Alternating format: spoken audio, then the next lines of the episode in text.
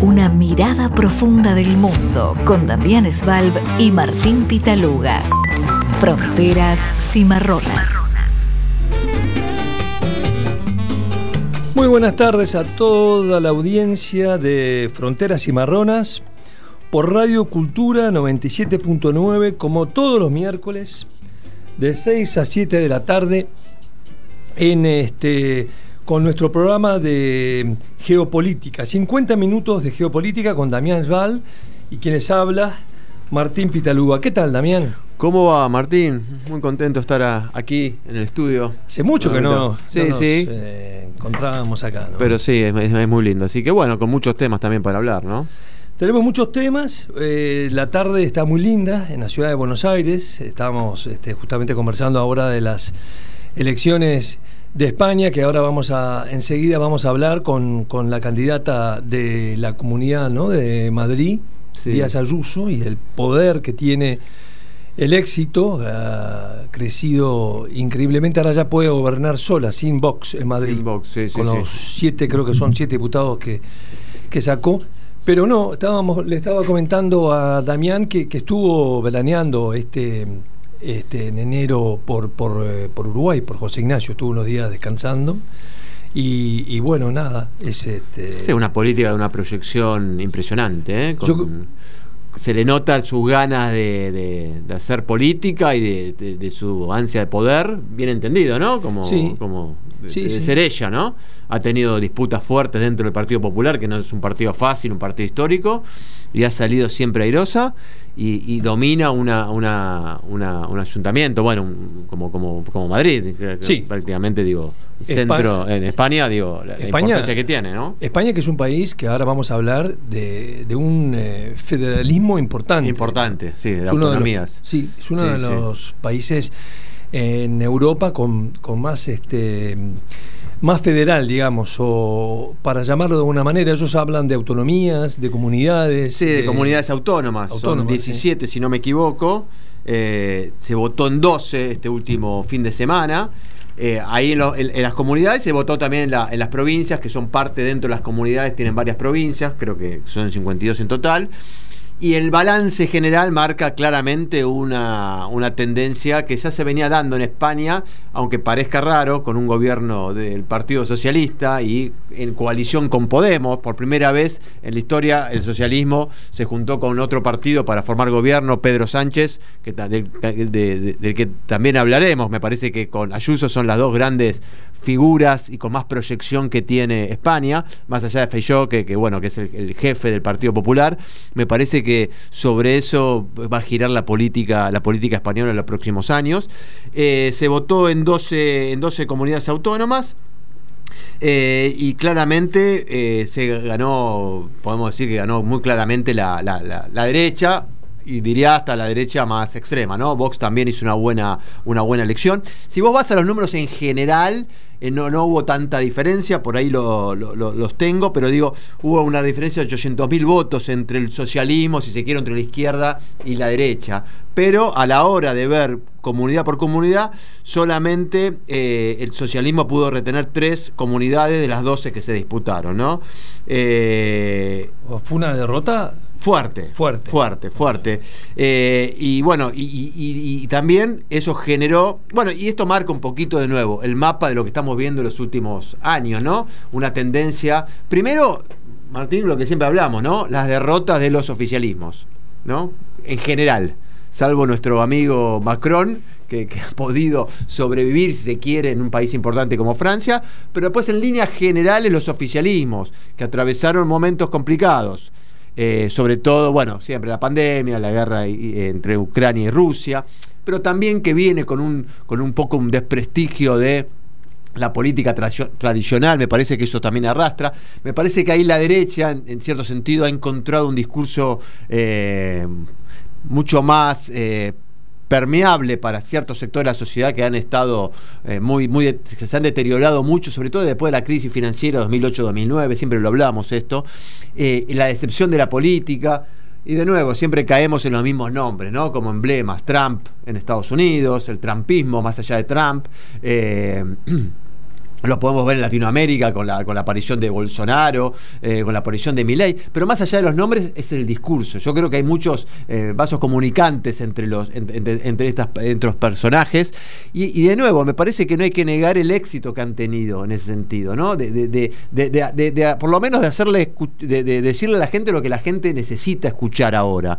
Y me parece que ahí está la gran falencia de, la, de los oficialismos, de los partidos tradicionales y sobre todo de ciertos sectores de la izquierda que me parece que se dedican más a, eh, a, la, lucha intestina, que también es una gran falencia de, la izquierda a nivel histórico, ¿no? Desde ya, no sé, nos podemos remontar muchísimos años atrás y las luchas internas entre los partidos de izquierda generalmente eh, son fraticidas y, eso eh, perjudica su, su, opción de poder.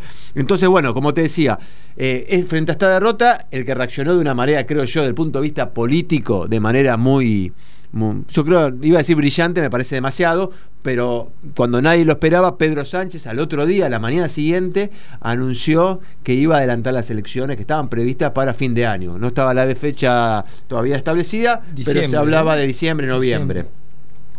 Y, Pedro Sánchez anunció en la etapa del lunes de los diarios españoles que iba a anunciar para el 23 de julio las elecciones.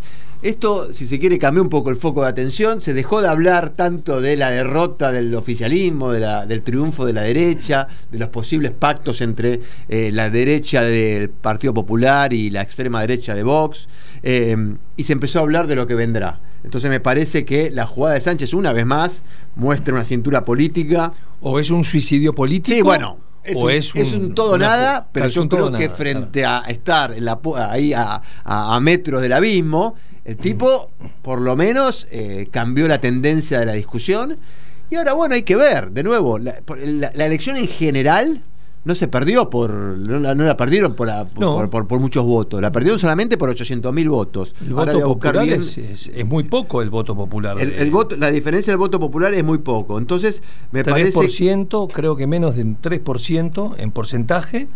El Partido Popular sacó un 31,53, el Partido PSOE 28,12 y el Vox, que es la gran también sorpresa con un 7,19. Claro, yo tengo acá como votos total 7 millones aproximadamente sacó el PP. Y el PSOE sacó 6 millones 200 mil. A ver, es una derrota, nadie lo puede negar, pero es una, algo remontable. ¿eh?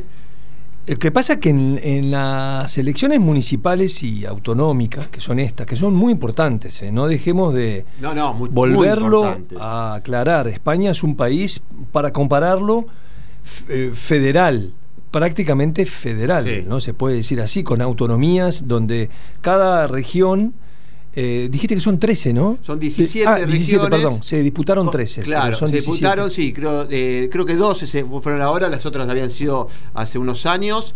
Em, y en todas fue muy parejo. En todas va, el PP, el Partido Popular, van a necesitar algún tipo de acuerdo, en la mayoría, eh, a, un acuerdo con los partidos de derecha. Con Vox. Con Vox o, con partidos eh, regionales. Autonomistas. Claro, regionales. Eh, y esto que decís vos, Martín, es muy importante, teniendo en cuenta la, historia, ¿no? La historia de, separatista, de violencia en, España, ni hablar, del País Vasco, eh, está muy claro. Bueno, Cataluña, con la, cuestión que, también ha sucedido hace poquitos años, que fue lo, del famoso proceso, el, intento de sublevación, podríamos decirlo. Independizarse. Que, le costó, claro, la carrera política de Rajoy, digo, entre, otros, ¿no? Que, si bien la, pudo contener, pero bueno, quedó muy desgastado y, pagó esos costos. Y de nuevo, vos empezaste hablando de eh, una persona que claramente marca hoy, eh, marcó la diferencia, que es Isabel Díaz Ayuso, que en Madrid fue clara, el único lugar donde uno puede decir que hubo una gran diferencia, una mayoría clara, fue en Madrid. Eh, tú estás comentando de la. de justamente estábamos hablando de Isabel Díaz Ayuso y me estabas comentando que ella destronó, de, ella fue un poco la responsable de destronar al que era dirigente, bueno, el líder del, de los, del Partido Popular anterior a Feijó, ¿no? Claro, que era Pablo Casado. Lo, lo, lo sacó de, la carrera, de alguna manera. Lo sacó del juego, sí. Hubo, hay una disputa, no recuerdo exactamente bien, pero creo porque una ella adelantó las elecciones en, en, en, Madrid, las elecciones más eh, provinciales, Eh, y bueno, e, es, eh, e, eso hizo que, bueno, hace un intercambio con, Pablo Casado y bueno, logró el apoyo de su partido. Eso hizo que Casado renuncie y ahí entrara Feijó. Eh, pero creo que ella ah, fue la gran ganadora de toda esa. Tiene un carisma fantástico. Cuatro años que está más o menos en carrera solamente, ¿no? Claro. Es, es impresionante el futuro, el presente político que tiene. No hay duda de que Feijó, el, el, actual líder del Partido Popular gallego, este, sea muy probablemente el, contrincante de, Sánchez, pero ella está enseguida atrás. Bueno, por eso, ahí tiene ese interno, yo todo indica que será Feijó, hay que ver después qué pasa con eso, pero ella, bueno, tiene que tomar la decisión también, ¿no? De, salir de Madrid e ir a pelear por, Pero es una mujer joven, eh, tiene futuro, eh, así que va a ver cómo, cómo ella regula sus ambiciones, su popularidad. Eh, no es lo mismo quizá Madrid que toda España. Eh, Ella es famosa porque llega muy bien al electorado, al madrileño en este caso. Por eso. Es directa, es espontánea, no tiene quizás tanta verborragia como otros políticos españoles, pero sí tiene una espontaneidad y una manera de decir las cosas que le gusta mucho a los madrileños. y, lo que hay que ver, Martín, es que el PP y el, bueno, el Partido Socialista no tanto, pero el PP va a tener un gran desafío que es ver, va a tener que pactar ahora en muchos lugares con el Vox. Y la verdad que Vox tiene algunos dirigentes, por decirlo de alguna manera, impresentables, digo, muy difícil sacar, sí, sí, con, expresiones xenófobas graves eh, y, hasta violentas y, reivindicadoras de lo peor de la historia, tanto española como mundial, digo. Entonces, ahí tiene también un desafío los dirigentes del Partido Popular. Si bien en estas elecciones hubo, se volvió una, una cierta polarización luego de la fragmentación del sistema político en España, eh, no, no puede renegar de, esas alianzas. Entonces, quien lo haga va a salir herido, indefectiblemente. Eh, pero bueno, a veces ahí está el pragmatismo y la necesidad política por un lado contra la, eh, la pureza, ¿no? De la, pureza. bueno, yo creo que yo creo que ya Ayuso y el discurso la otra vez en la campaña Feijó en algún discurso empezó a hablarle a otra parte electorado, le dijo necesitamos los votos también de, la gente de que vota Vox, como que se acercó Feijó, está, preparando el terreno. Y, Sánchez va a hacer una campaña que ya la empezó hoy estos días, muy polarizante, ¿no? Dijo, ¿ustedes qué quieren? ¿Quieren eh, un gobierno que se ocupe de la gente o lo quieren a Trump, digo, un gobierno eh, de exclusión, un gobierno de inclusión. Me parece que ese es un mensaje que lo va a profundizar. Hoy salió fuertemente con ese discurso Pedro Sánchez, que sin duda se pone la campaña al, hombro. ¿no? Ola reaccionaria. Habla Sánchez hoy, eh, de mañana creo que fue hoy o ayer de noche, ¿no? plantea ¿no? esa, esa, esa manera muy de bloques, ¿no? De una lucha de bloques. Eh, hay que ver, eh, hay que ver cómo se planta, ¿no? Como decís tú, es todo o nada, no, no hay mucha, muchas otras eh, posibilidades para, para, para, Sánchez. Una de las otras cosas que pasaron en estas elecciones tan importantes y, y sorprendentes, porque de alguna manera sorprendió el resultado. A los socialistas los sorprendió un poco la envergadura. La contundencia, perdieron mucho. Claro, de, la derrota. Pero también hay dos partidos políticos que están como en la línea roja. Uno es Cambiemos, famoso partido de centro, centro-derecha, a quien Sánchez le ofreció gobierno. No sé si te acordás, pero antes de Podemos, él coqueteó con la posibilidad de Ciudadanos de ah, formar gobierno y no aceptaron. Ciudadanos no aceptó. Y este, este Partido Ciudadanos que existe, creo que desde 2005 se creó en Cataluña un poco para hacerle frente a los independentistas eh, y después se manejó a nivel nacional en las elecciones creo que del 2015, 2016. Es un partido de centro-centro-derecha que, que directamente diríamos que desapareció de todos los que son los, los este, las autonomías, ¿no? Eh, y el otro partido que votó muy mal es el, es el, es, el partido Podemos. También. Que también tuvo una gran, el aliado actual de gobierno, eh, del gobierno de Sánchez, de la presidencia, pero, pero un partido que votó muy mal, muy dividido, también tú contabas hace un rato, eh, fracturado, con, con, muchas debilidades en muchos aspectos. ¿no? Es así, y lo que vos marcás es clave, me parece, Martín, porque ahí ahí vos ves como después de lo, que fue justamente hace una década y pico, cómo se fragmentó el sistema político eh, español. Por izquierda apareció Podemos, sobre todo después de las marchas de, de los indignados, 2011 y demás. Un poco antes había aparecido Ciudadanos frente a lo que veía como una decadencia del Partido Popular que, era una opción de derecha muy parecida al Partido Popular, pero con líderes carismáticos. En su momento, si no me equivoco, eh, eh, eh Albert Rivera fue el primero. Rivera. que después Inés Arrimada, que es la otra que lo sucedió, que tenía también muy parecido al, perfil de Ayuso en cuanto a ser una, mujer joven, con, con mucho empuje, y que parecía que se llevaba puesto todo también y como decís vos, prácticamente desapareció del mapa político. ¿eh? Hizo una, una, pésima elección eh, eh, en ese sentido. Y por el lado de la izquierda de Podemos, hoy decía Iglesias, hoy a la mañana, que daba, dio algún reportaje en alguna radio colega acá en Argentina, un hombre que también se retiró, un hombre joven, que también entró con mucha fuerza, logró posicionar a su, agrupación de la nada, en 4 o 5 años logró 20% de puntos en las elecciones generales, 20% de apoyo en las elecciones generales, eh, y después se retira de la política eh, justamente me parece ahí priorizando y seguir entre comillas el purismo y lo, ideal frente a lo que es realmente una cosa ser oposición, una cosa marchar y, pedir por, por, por, reivindicaciones sociales y, que está muy bien, y otra cosa estar sentado ahí eh, en, el gobierno. Y dejó bueno a su partido que hizo un pacto de gobierno con Sánchez, que ahí Sánchez también sorprendió al incorporar a Podemos, ¿te acordás? Unidos Podemos a incorporarlo, si no me equivoco, fue en el año 20.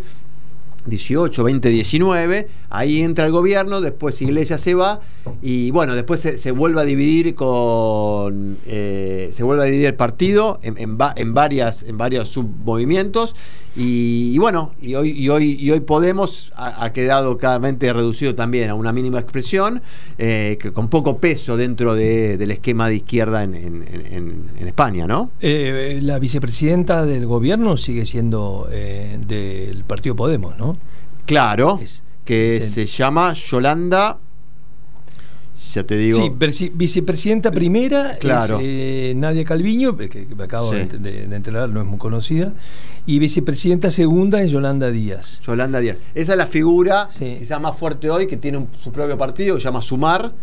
Eh, creado hace poquito, también año 2022, que también es un desprendimiento de Podemos, y ahora lo que está haciendo con Sumar es tratar de agrupar a, a no sé, 15 prácticamente agrupaciones de izquierda para hacer un bloque sólido y lo tienen que hacer antes del 10 de junio, ¿eh? porque este, este, este, adelantamiento de las elecciones también implica que eh, también implica que tiene que hacerlo rápido el acuerdo. y después ver si una vez que son las elecciones cuánto necesita Sánchez o cuánto necesita Feijóo si es el candidato o es el elegido, para, para, ganar. Bueno, muchos comentarios hoy, este, ayer, sobre la decisión de, Sánchez de llamar a, de disolver las cortes y llamar a elecciones para el 23 de julio. Sí.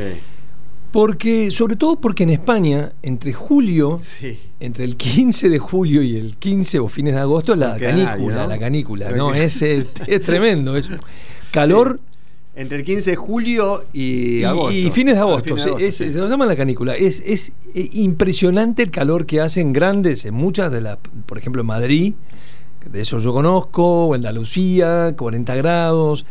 Y en general muchos españoles se van a los pueblos alrededor de los lugares más calurosos. Y, o sea que es como Feijó, el candidato del Partido Popular, el, el gallego este que eh, que es el líder de, del partido indiscutible, este, criticó muchísimo esta, esta, primero el hecho de hacerlas ahora no más, un mes y medio, menos un mes y medio prácticamente, no le da mucho tiempo para nada.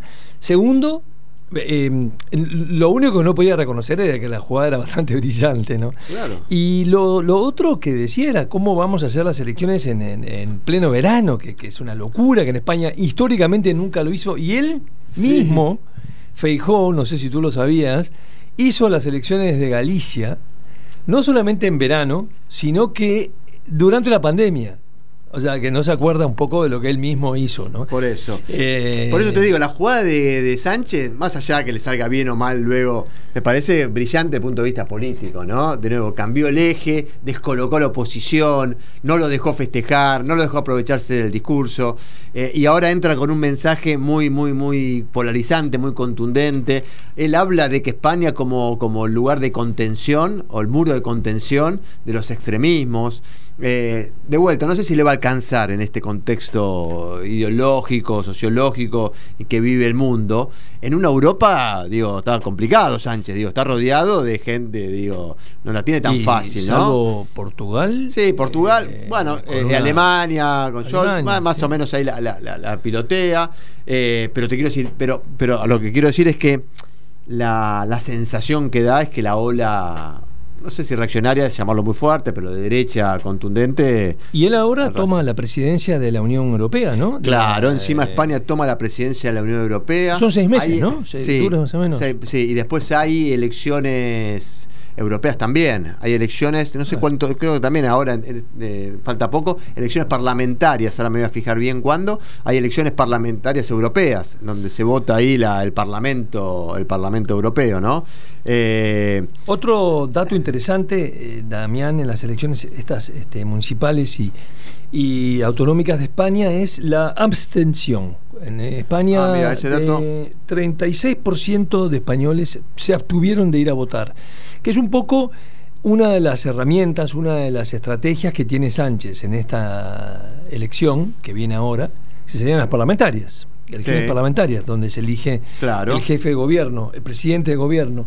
Eh, es, es que es movilizar a la izquierda, que aparentemente es uno de los sectores que menos votó, para, salir a, votar, frente a la amenaza, como tú decís en los discursos de esta mañana y de ayer de Sánchez, ¿no? de, elegir entre, entre el, blanco y el negro, elegir ustedes qué tipo de España quieren, plantea Sánchez, ¿no?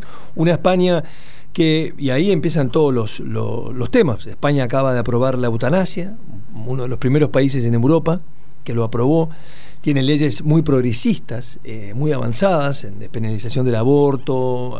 Hay, y tú no te olvides, eh, ahora tenía un tema de una ley muy interesante, la ley de alquileres, que limitaba los topes. Eh, es un drama a nivel mundial. Es un drama a nivel mundial y España intervino en eso, el Partido Socialista, el Partido de Gobierno, para reglamentar los topes eh, de alquileres, justamente para, permitir eh, el acceso ¿no? A, la vivienda, y una cantidad de otras leyes progresistas, como son en muchas partes, pero en España son bastante más eh, pronunciadas que en, otros, que en otros países socialistas, que, los pocos que quedan en Europa, como Portugal, que es una combinación, una alianza. Y la derecha, la derecha del Partido Popular, pero sobre todo la extrema derecha española, no sé cómo si se puede darle un grado a las extremas derechas en Europa, porque vos ves a Meloni, por ejemplo, en Italia, por supuesto todos tienen las mismas posturas, anti-inmigrantes, eh, temas de impositivos, qué sé yo, pero la derecha española, Vox, que reivindica a Franco, al, dictador Francisco Franco, y además tienen un, un neocatolicismo sí, claro radical y tradicional y fundamentalista muy complicado. Sí, claro. Muy complicado. Y, advierten que van a ir para atrás con todas estas, estas, estas, ampliación de derechos. absolutamente. Lo dicen abiertamente. por eso es un problema para ciertos sectores del Partido Popular, ¿no? el Partido Popular Democrático, digo, se, les, planteó un problema pactar con ellos. Eh, y como vos decís, me parece que ahí Sánchez no solo va a definir un poco está definiendo el discurso que va a utilizar para tratar de ganarle al Partido Popular, sino también esto me parece que va a ser, va a tener eco y va, a repercutir mucho en muchos gobiernos de centro, centro izquierda en el mundo. Eh, en cómo, a ver, cuál es la mejor estrategia para enfrentar este avance de, estos sectores, ¿no? Eh, y me parece que el discurso de Sánchez va por ese lado. Cuando él habla de eh, la ola esta conservadora, reaccionaria, antiderechos y, demás, me parece que le está hablando al electorado español, pero está hablando mucho más que eso. Yo creo que hay muchos dirigentes, acá en Latinoamérica también, digo, me parece que, eso también vale, eh, para, encontrar una, una, izquierda o un centro izquierda que pueda encontrar un discurso, no digo creí, por lo menos creíble, un, discurso consistente, un discurso aplicable. algo que está buscando también, después vamos a hablar sobre, sobre América del Sur, ¿no? Con, la cumbre esta que hubo que, está, dando en Brasil. Boric, ¿no? La posición de Boric con respecto a Venezuela, los derechos humanos. Me parece que Sánchez se puede llegar a transformar en un, no lo quiero agrandar demasiado, pero en un faro para muchos sectores que necesitan, que yo creo que es la gran falencia de lo, siempre lo hablamos acá, ¿no? De la centroizquierda, eh, afrontar y, los problemas de, que le pasa a la gente, digo, decir algo sobre inseguridad, decir algo sobre la violación de los derechos humanos, condenar a los regímenes que tienen que condenar y, demás. Eh, tener miedo de hablar de inmigración, ¿no? Pero con políticas diferentes. Bueno, me parece que eso, hoy la campaña de, Sánchez en España me parece va a ser muy interesante, va a ser muy interesante por eso, ¿no? Hoy ya Alberto eh, Núñez Feijó, el, líder, el líder del Partido Popular, en una reunión con empresarios catalanes, que son uno un poco el motor de la economía española con los vascos, habló de eh, fue muy aplaudido, por supuesto, ¿no? Ya como un posible presidente de gobierno, ¿no? Como lo ven como un posible, muy posible, muy probable presidente de gobierno en las elecciones del 23 de julio. El domingo, 23 de julio, habló de ya cortar impuestos, ¿no? Bajar los impuestos, ¿no? Eh, sobre todo, especialmente el impuesto al patrimonio que ha calificado de injusto y propone dejarlo en mínimos, el impuesto patrimonio. ¿no? Y también habló del impuesto, el IRPF, que es el impuesto eh, personal, eh, en Argentina, en Uruguay se llama IRPF también, son los impuestos eh, personales. ¿no? Viene No, no, el ah. impuesto al sueldo, digamos, ah, el impuesto al sueldo. como sería ganancias acá. claro, como sería ganancias. Pero bueno, España, dentro de todo, también los números españoles son complicados, más allá de que la inflación es una de las más bajas de Europa, con un 5,8, la desocupación es grande, un 13%. El déficit es importante, un 4,8% del Producto Bruto, pero bueno, ese es un tema también de qué se hace con, con, con, el, con las inversiones, ¿no? Unos lo llaman déficit, otros lo llaman inversión social, ¿no? Claro. Hay que ver eso. sí, por eso. Este y, otra cosa que también eh, me llamó la atención hoy escuchándolo o leyendo lo que dijo lo que dijo Sánchez, advirtió sobre la posibilidad de una campaña muy sucia. ¿Eh? Nosotros la semana pasada hablamos de, Erdogan y lo que fue la elección que finalmente ganó. A la turca. A la, turca, que fue una elección donde se utilizaron todos los métodos eh, poco, poco claros y, muy, muy sucios, y digamos. Y él advierte, ojo que van a ir por, por, por, la desprestigio, campañas sucias, fake news. Y de nuevo, también ahí vuelve a englobar a toda esta derecha reaccionaria que vimos de nuevo. Todo vale. Desde el Brexit, de la campaña del Brexit, de la campaña de Trump, de la influencia de Rusia, de, la influencia, bueno, de acá en Latinoamérica con Bolsonaro, con las mentiras, con la. Bueno, nada. Y se está.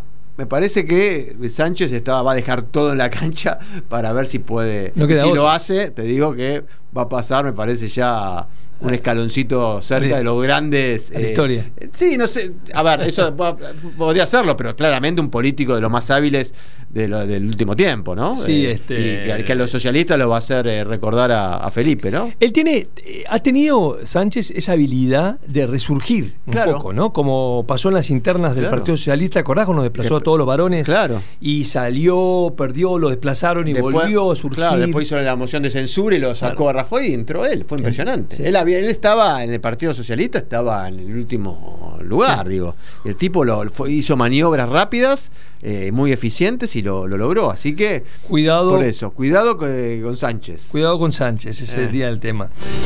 Zoom Internacional, portal de noticias de política internacional. Desde 2016 acercamos al lector los principales acontecimientos mundiales de una manera sencilla y accesible, proponiendo un doble enfoque, seguimiento analítico de los acontecimientos y asistencia para comprenderlos a través de nuestros servicios de consultoría. A diario, nuestros contenidos llegan al público en general, periodistas y líderes de opinión de diversos ámbitos de Argentina y de toda América Latina. Conocenos a través de nuestras redes sociales o en nuestra página web zoominternacional.com. Zoom Internacional. Zoom Internacional. Lo que pasa en el mundo. Fronteras Cimarronas con Martín Pitaluga y Damián Svalb. Volvemos entonces con Fronteras Cimarronas y nuestro operador Leo Justi, eh, de vuelta en el estudio, como, como, como no estábamos hace un tiempo, eh, muy contentos con, la presencia acá. Eh, Damián Sval, y nosotros estamos repasando un poco las noticias más importantes y ahora una de ellas es un poco este retiro sorpresivo, lo llamo. Retiro de presidente, lo llamo Lula. Sí, una cosa eh, como rápida, ¿no? Sí, fue como un impulso, me parece interesante, me parece que hay que valorar eso. Es el primer encuentro de presidentes sudamericanos desde el año 2016. Nueve años, casi. Cómo, pensar cómo cambió el contexto, ¿no? Político, quién gobernaba DOT, quién. Bueno, Lula acá estuvieron todos de la parte sudamericana, menos la presidenta de Perú, Dina eh, Boluarte. Boluarte, sí. Que no fue, que tiene muchos conflictos con internos ni hablar, pero bueno, ha, estado también con, algunos problemas. Eh, se trata, creo yo, de, una, de un éxito de Lula, que se nota que tiene ganas de volver a posicionarse como eh, líder regional. Hay que ver hasta dónde lo va a hacer, si es solamente una cuestión más simbólica y de peso político específico, o si realmente quiere que esto se transforme en una, en lo que fue en algún momento quizás una sur, ¿no? Una sur más allá de que tenía cierta, una mayoría se identificaba con los gobiernos de ese momento de centro izquierda, de izquierda, llamémoslo como querramos.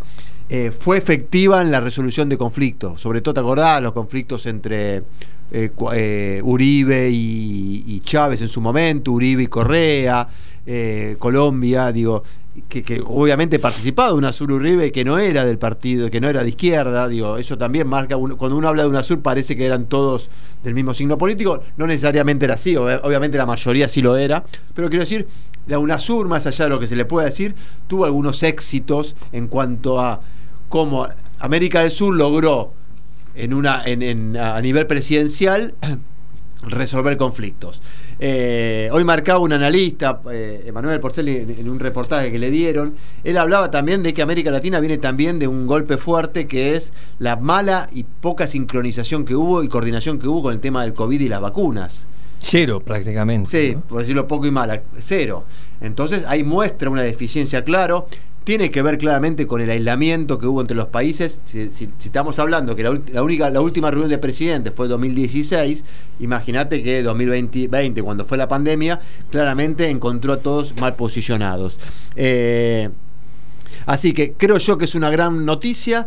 Estuvo Maduro, ese es otro tema que después es un capítulo aparte, pero quiero decir, me parece positivo en cuanto a la posibilidad de que los presidentes se vuelvan a encontrar, abrir el diálogo político, generar nuevos, nuevos, eh, eh, nuevas posibilidades de, cooperación, eh, ver cómo América del Sur se posiciona frente al mundo, a va a ser difícil conseguir una posición común, pero digo, o no, no sé si tanto, pero frente a la guerra, frente a qué hacer con la guerra, qué hacer con, el, impacto de la guerra. Eh, y también me parece que hay un capítulo importante, Martín, que es cómo Latinoamérica, eh, América del Sur coopera entre sí para, salir de, de, iba a decir el subdesarrollo, quizás es muy fuerte, pero veámoslo en positivo, para poder desarrollarse, para poder eh, generar, eh, no sé, con, el impacto que, tuvo la guerra y que tiene la, crisis con el tema energético, la cuestión climática, la cuestión de infraestructura, ¿no? Eh, digo, cómo financiar eso, cómo conseguir plata, cómo ayudarse entre sí. A ver, quizás es muy... Habla de identidad latinoamericana y caribeña, Lula, ¿no? Esa, esa frase te marca un poco lo que pretende Lula tiene energía, ¿eh? tiene energía, tiene, tiene ganas, tiene ganas de dejar algo, ¿no? Sí.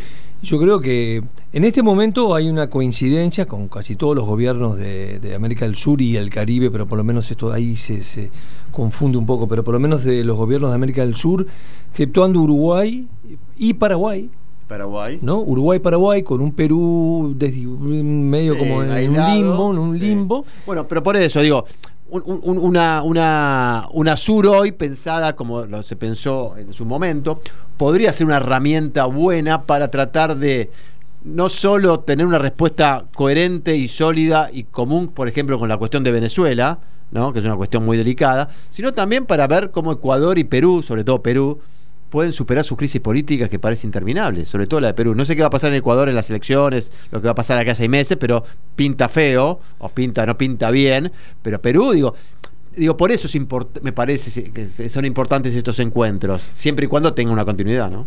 Y pueden intervenir en los, en los temas, porque vos decís, que, por ejemplo, UNASUR o eh, la CELAC o ALADI, que son todos los organismos estos que justamente la calle y de alguna manera eh, el presidente de Paraguay también este, habló de que un poco eh, la calle estuvo un poco concentrado y se, habló mucho en Uruguay en, tratar de desmarcarse, ¿no? Desmarcarse un poco eh, chocado, un poco molesto por la el protagonismo que tuvo Maduro en la reunión esta de, de Brasilia, ¿no? Porque él lo levantó demasiado Lula, quizás, ¿no? claro, ahí hay dos planos. A ver, yo creo que hay dos planos. Que Maduro esté en la reunión. Está muy bien. Está muy bien, yo creo que es positivo. ¿En qué, en qué sentido? Se ha demostrado que cualquier otra fórmula, el aislamiento, imponer un presidente por la fuerza, como fue en su momento Guaidó, eh, eh, amenaza de intervención militar, sanciones y demás, no hizo que Venezuela saliera de la crisis y no hizo que se respetaran los derechos humanos, ni mucho menos. Entonces, vos lo incorporás a Maduro y ahí sí, dentro de la cumbre, debería ser donde el planteo fuerte contra Maduro, digo, para que intento empiece a normalizar la, cuestión ahí, sobre todo la cuestión democrática, y bueno, me imagino que eso va a entrar. Violaciones de derechos humanos. Claramente, una, decirlo. Una democracia eh, iliberal. Claro. y, después está el otro paso, el que dio Lula, que creo yo fue exagerado, innecesario y hasta injusto, digo. Eh, de cierta manera, soslayando, no, eh, minimizando minimizando lo que fueron las violaciones y las muertes y, lo que pasa en Venezuela, que, ha sido denunciado por, por, Naciones Unidas, por gente como Bachelet, que no, nadie puede decir que, sea de... Eh, Lula definió la persecución como lo que le está pasando a Maduro como una persecución como un como una narrativa, ese, fue una es un poco exagerado lo de Lula y eso obligó a Boric a tener que salir que yo creo que lo hizo muy bien diciendo marcando la cancha porque si no es como que queda pegado todo. Hasta quedó pegado creo que Alberto Fernández, porque Alberto Fernández hay una foto de él saludando a Maduro. Pero, a ver, todo el mundo lo habrá saludado a Maduro, me imagino que hasta el presidente. En la calle, sí, sí, sí, Todos. Ahora, de ahí a, posicionarse y tratar de, limpiar o de lavar o, de justificar las violaciones de derechos humanos me parece un exceso. y ahí Boric me parece que... Y se marcó en el... Lo marcó fuerte y es una lucha, que es una tensión que Boric intenta manejar desde que asumió, ¿no? Le cuesta, claramente le cuesta porque tiene, me imagino, internamente tiene presiones de su sector de coalición más de izquierda que le decir, che, no hagas esto, pero él gobierna un país y me parece que ahí Boric estuvo a la altura y generó, me parece que una crisis, se quiere, innecesaria, ¿no? Una pequeña crisis. No sé si, si, si, Lula, creo que algo respondió Lula. Sí, además contestó, porque acá la calle, por ejemplo, o sea, la intervención de la calle, eh, tú sabes lo, que pasó fue que, el único discurso que se filmó fue el de, Lula. Ah, mira. Y la calle se autofilmó con su teléfono. Él se autofilmó su discurso donde él cuestiona a Maduro ah, y habla de que no respeta los derechos humanos. No es dictadura, ojo, eh. acá hay, hay, hay un matiz que hay que marcar muy bien también. Uruguay ya mandó embajador a Venezuela hace un tiempo. Bueno, por eso. No, no. Y el pragmatismo es de mantener una América Latina unida, tratando de resolver los temas de otra manera. Claro.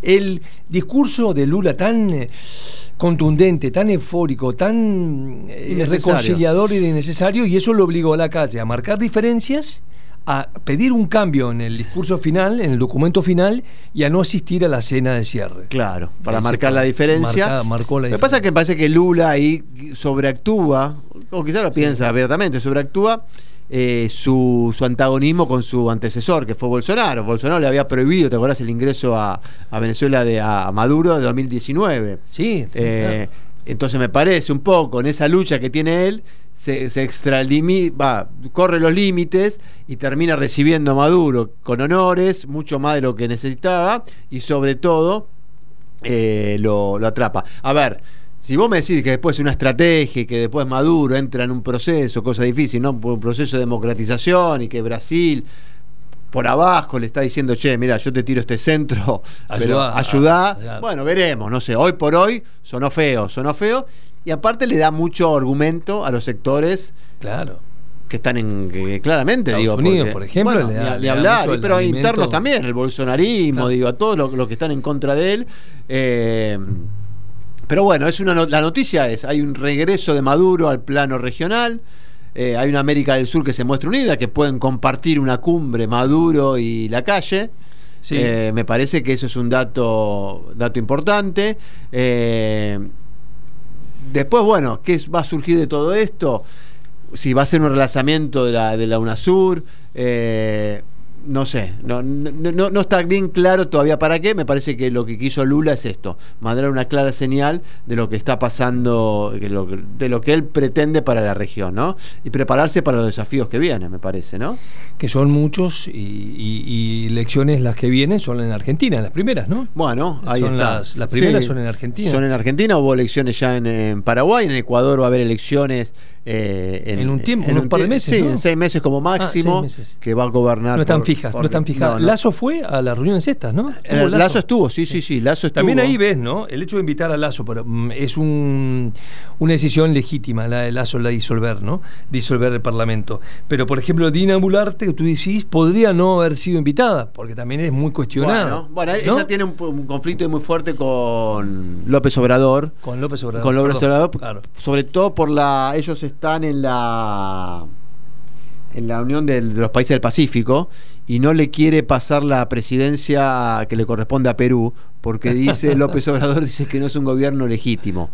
Entonces, bueno. Es discutible. Es discutible. Pero también, obviamente, que acá hay una. Esto que te decía de, de, Lula, ¿no? Querer, querer mostrar que.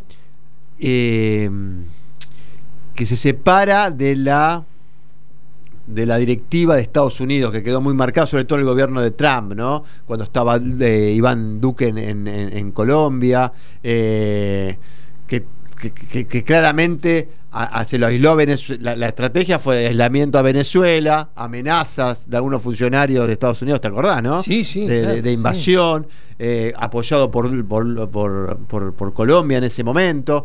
Y bueno, me parece que lo que, lo que, lo que quiere acá es reincorporar a Venezuela para que, se, vuelva a ser un actor más y a partir de eso presionarlo para que normalice eh, para que normalice la situación en Venezuela que uno podría decir sin conocer demasiado en términos parece no económicos parece que está un poco mejor de lo que era eh, no se conocen así manifestaciones y demás y, represiones como se conocían antes, pero claramente Venezuela sigue estando en un estado podríamos decirlo, ¿no? De, un gobierno sí, eh, dictatorial. Entonces, bueno, ¿cómo hacen las democracias latinoamericanas para, más allá de la ideología, poder sostener, poder sostener esto, ¿no? Damián, sí, eh, nos quedan algunos minutos. Eh, si te parece, nos vamos a, las elecciones, el segunda vuelta en Turquía, que es algo muy importante, que contundente, ya era anunciado, pero el triunfo de Erdogan la Turquía nacionalista, la Turquía eh, con palabras muy muy fuertes también de Erdogan no, perdona una, ¿eh? gana las elecciones y salió con los tapones de punta, digo. Tapones de punta, no es que llamó al diálogo y llamó, fue durísimo, ¿no? Ningún diálogo, ningún diálogo, al contrario, ese eh, bueno, ganó por por un 52% contra Kilosadoglu, ¿cómo se pronuncia el nombre? Kilosadoglu, sí, sí. Con un 48, fue contundente, fue claro. Eh, Erdogan acusó a la oposición de estar aliada con el terrorismo, ¿no?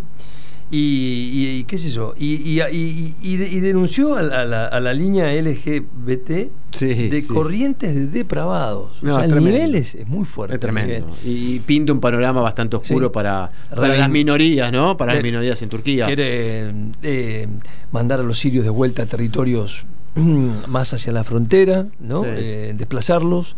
Por supuesto, con, con una, con una eh, continúa su, su represión hacia los movimientos kurdos, tanto los, los oficiales como los no oficiales, no, legaliza tampoco la izquierda kurda, que no, que no, está, no es la Sí, que, que, llegó a participar ciertos sectores en la coalición opositora, que hizo una gran elección, hay que decirlo. Fueron las elecciones más parejas de, los últimos años eh, y reñidas y un poco más le, sacan el poder. Eh, y tuvo Erdogan Bofita, que después lo empezaron a llamar todos los líderes, desde, desde Putin, pasando por Scholz en el alemán, pasando por Vivi Netanyahu, que también lo llamó. Macron. Macron. Digo, de nuevo, ahí el pragmatismo. bueno, las elecciones se supone fueron elecciones limpias, eh, no, no hubo denuncia de fraude. Eh, y las ganó en buena ley. Después, bueno, cada uno podría. Una de las cosas que en buena ley es correcto porque no hubo eh, fraude. No hubo fraude. no hubo fraude, pero también con esa especie de, de empoderamiento de, lo, todo lo que, ¿no? lo que es el Estado, de lo que son los medios del Estado y con, eh, por ejemplo, una presencia en la televisión o en las radios o en, de, un, de un más de un 70%, ¿no? Contra, contra el líder de la oposición, que quedó ahí desdibujado, dividido, sin mucha sí, Yo creo que lo que fue entre primera y segunda vuelta, él se terminó por, no sé si con el resultado ya es fácil decirlo, ¿no? Pero él se vuelca mucho a, posiciones muy extremas durante la campaña para el balotage. Eh, ¿Te acordás que el que, había salido tercero de la ultraderecha eh, ya eh, lo terminó apoyando, claro, lo terminó apoyando a, Erdogan y él tuvo que salir con un discurso también bastante agresivo. Igual era muy difícil la, situación, ¿no? Erdogan había sacado casi 49, más de 49 puntos. Era irremontable. Era casi irremontable teniendo en cuenta ¿Por eso. ¿Por qué ganó Erdogan? Damián, ¿por qué? ¿Qué es lo que lo hace eh, tan fuerte? Después de 20 años, con una crisis económica, lo hablamos en los programas pasados. Sí, inflación alta. Inflación, alta, eh, casi parecía la Argentina, ¿no? Entre un 50 y un 70%. Con un, con un país, eh, y, una de las razones que, que, lo ponen en, eh, en, en, éxito es la necesidad que tienen los turcos de, de reivindicar el nacionalismo, ¿no? Que es un gran tema en, el mundo, ¿no? Es, es la nación, es el, el es la gran Turquía. Es, sí, es, es el nacionalismo pragmático y combativo y, que se, y que se para frente a Estados Unidos y que se para de igual a igual frente a Putin y que se para frente a Israel y que, bueno, que se para frente a las minorías y que reivindica el territorio, el nacionalismo, que superó la, la, guerra transmite seguridad en cuanto a la población, ¿no? Después, si, lo hace o no es otro tema, pero me parece que el punto es ese, ¿no? La, la el trabajo y obviamente el manejo eh, de, todos los resortes del Estado, ¿no? 20 eh, años en el poder, digo, no, no, no, no es poco, y eso te da a vos también una, una cooptación como decíamos siempre, ¿no? Los medios de comunicación, el sistema judicial, eh, fuertísimo, eh, que si bien uno puede decir, bueno, elecciones limpias, pero claro, todos los procesos previos están contaminados claramente de una presencia estatal fuertísima. Pero la pregunta tuya, y creo que vos la, respondiste muy bien, la clave es eso, la reivindicación del nacionalismo eh, turco, que me parece que es un dato, bueno, que ya viene de la historia, ¿no? El Imperio Otomano, bueno, el sí, final del Imperio Otomano. Y, el componente religioso que le agregó, ¿no? De una, de una, de una Turquía laica, de una Turquía secular, él la transformó también en un, en una en un país donde reivindicó al Islam y a los y, eso claramente captó adeptos, así como expulsó a muchos también, ¿no? a, quienes defendían el Estado secular de, la democracia turca, pero bueno, en el, en, el balance claramente eh, salió bien parado. De todos modos, hay que decirlo, hizo una elección, ganó, es bárbaro, pero digo, fue una elección muy reñida, ¿eh? es un llamado de atención fortísimo, ¿no? Bueno, iba los primeros en saludarlo, como dijiste tú, Putin y Zelensky, también, se empujó. Se empujaron Lula, así que vamos a ver. Bueno, estamos este, culminando, terminando nuestro programa de Fronteras Cimarronas en este miércoles este, eh, las, las, elecciones en Argentina también, ¿no? Son las que. Y ya, ya las, en un mes se cierran las listas, 13 de agosto las paso, si no me equivoco, y 22 de octubre las generales. Muy bien, entonces en este 31 de mayo del 2023 terminamos nuestro programa de hoy. Muchas gracias, Damián. Nos vemos el miércoles que viene. Saludos a nuestra audiencia. Fronteras y Marronas con Martín Pitaluga y Damián Svalb.